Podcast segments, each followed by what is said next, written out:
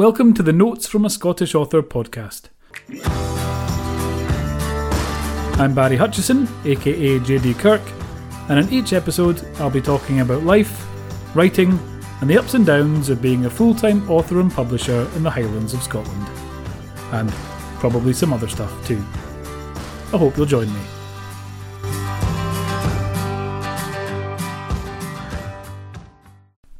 Good morning, it is Monday the 15th of June 2020. I am Barry Hutchison aka JD Kirk and this is episode 15 of Notes from a Scottish Author, my new YouTube/podcast series. I say new, it's now over 2 weeks old, so does that still count as new? Yeah, let's say it's new. It's my new series in which I talk about writing, my fitness challenge, 100-day fitness challenge, and generally living in the Highlands of Scotland. Often I'm being eaten alive by tiny winged insects. Today though, I'm sitting in my office, mostly because if you've been paying attention over the last couple of days, you may have noticed my eyes looking all red and puffy, as if I've been crying. I hadn't been crying. I have hay fever, allergies if you're in the US. And it's been pretty bad the last few days. Today, it's so bad that I've had to kind of retreat to this windowless office, and I haven't done my dog walk yet or any exercise of any kind this morning because I was sneezing constantly. So I'm a bit better now that I'm in here, locked away from the world. I'm getting some writing done today, working on Sidekicks 2 again. And but I thought I would take a little break to do my writing tip for the day. All this week we're doing writing tips. Yesterday we touched on characters, and today I thought I'd go into a little bit more detail about that. So without any further ado, let's get started. So there are two main types of character in every story. There are lots of types of characters in stories, but there are two main types who appear in every story ever written, pretty much. I will explain some possible exceptions in a minute. They are the protagonist and the antagonist. To give them their proper names, we will often call them hero, villain, goody, baddie, whatever, but protagonist and antagonist are their proper terms. The protagonist is the hero of your story. So what is a hero in terms of a story? Yes, it absolutely can be a hero in the traditional sense, Superman, Spider-Man, all that stuff, but a hero is essentially just the person that the story follows. They don't have to have any obvious heroic qualities. It often helps if they do, but they don't have to be heroic in the traditional sense. When I'm talking about creating characters in schools, I give the example of Cinderella, and I ask the kids, who is the hero in Cinderella? And inevitably, sadly, they say Prince Charming, because Prince Charming has a sword and a big horse and is handsome and all that stuff. Sometimes they say the fairy godmother, because the fairy godmother has magic and can fly about and do spells, and these are both incorrect. The hero of the Cinderella story, there's a clue in the title actually, Cinderella. The hero of Cinderella is Cinderella, and she has no superpowers, she has no fancy sword, all she has is a scabby dress and a brush. But she is the person we most care about in the Cinderella story. She is the person the story follows, and we want to see her get what she wants. And that's the important part. As I mentioned yesterday, when you're creating your characters, it's great to know who they are, what they like, what they do, all that stuff. But what's most important is to know what they want, because what they want is what drives your story on. In a detective novel, for example, so my J.D. Kirk books, DCI Jack Logan wants to find who the killer is. And the killer, the antagonist of the story, wants the opposite of that. The killer does not want to be caught, does not want to be found. So on one hand, you have the protagonist, whose driving goal is to find this killer, and they have the antagonist, whose driving goal is not to be found. And that is where the conflict comes from. Obviously, there are lots of other characters around. There are red herrings, there are the rest of the supporting cast in terms of the police team, but at its core, a detective story is a detective who wants to catch a killer and a killer who doesn't want to be caught. And as I say, that's what drives the conflict. In my Space Team books, Cal Carver is the hero. The Space Team are a kind of...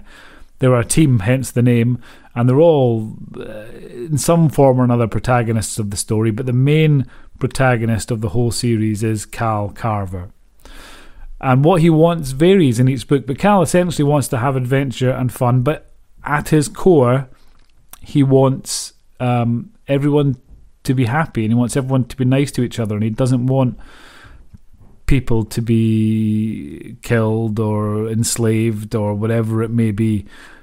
At his core, he is a good guy. He's incredibly annoying, but at his core, he is a good, fair, just guy who wants everybody, human and alien and robot alike, to be treated fairly. So in book one, for example, Cal, or the villain, wants to commit a kind of space genocide and rule the galaxy, and Cal does not want that, because that goes against Cal's kind of main characteristics of fairness and justice and all that stuff. So the conflict there comes from that. But that conflict is what's important. A hero who wants one thing, a villain who wants the exact opposite. And that's where the conflict in a story comes from. That's what drives the plot. That's where character creates the plot of the story.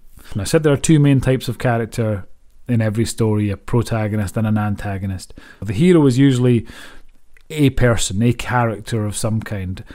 The antagonist, the villain, doesn't necessarily have to be. So in the film, I think it was Volcano, was it? Pierce Brosnan? Trying to get somewhere, trying to do something, but the volcano itself was the antagonist of that piece. The volcano was what got in the way. In films about giant storm, someone needs to get from A to B, but there's a giant storm in the way. The antagonist of that is the storm. It is not an individual, it is the storm, and that's the bad guy of the piece. So the antagonist doesn't have to be a human being. It doesn't have to be a sentient thing, even. It can be a force of nature. It is whatever stops the hero achieving their goal, getting what they want. And that's why the stronger you can make your hero's goal, the more drama you can get out of your story. So a hero who wants a nice cup of tea and a sit down is unlikely to make a really dramatic, interesting story. A hero who wants to get revenge for the death of his wife and children, that's more interesting. We can follow that, we can get invested in that. So having your hero have a strong driving goal, a strong want, makes your story more gripping for the reader. So create compelling characters, think about what they want, and find the conflict there, and that's you at least 70% of the way to creating an interesting story. So that's it for today. Come back tomorrow and I will have another writing tip for you. Just a quick aside, I've decided to start tracking all my calories on the MyFitnessPal app. I wasn't doing that for the first little while because I couldn't be bothered.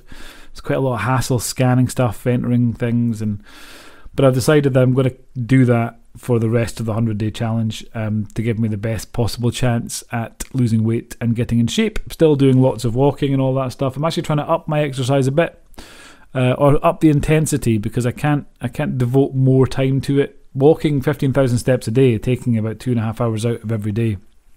So I'm actually setting my step goal less, putting it down to about 10,000, but I'm trying to compensate by doing some kind of faster paced, higher energy exercise in between, like cycling, possibly running, punch bag, some weight training. So yeah, trying to up the exercise levels while cutting down on the amount of time I'm spending doing it, so I have more time to write, because obviously that's what pays the bills. So yeah, so I'm tracking the calories, do more exercise, and hopefully when I come to weigh myself at the 20-day mark, which is 5 days from now, I will notice a difference. Time will tell. Thanks for listening. See you tomorrow. Thanks for listening to this episode of Notes from a Scottish Author. If you've enjoyed it, please subscribe, leave a review, and tell all your friends, if, unlike me, you actually have any. You can find more information about the show at scottishauthor.com.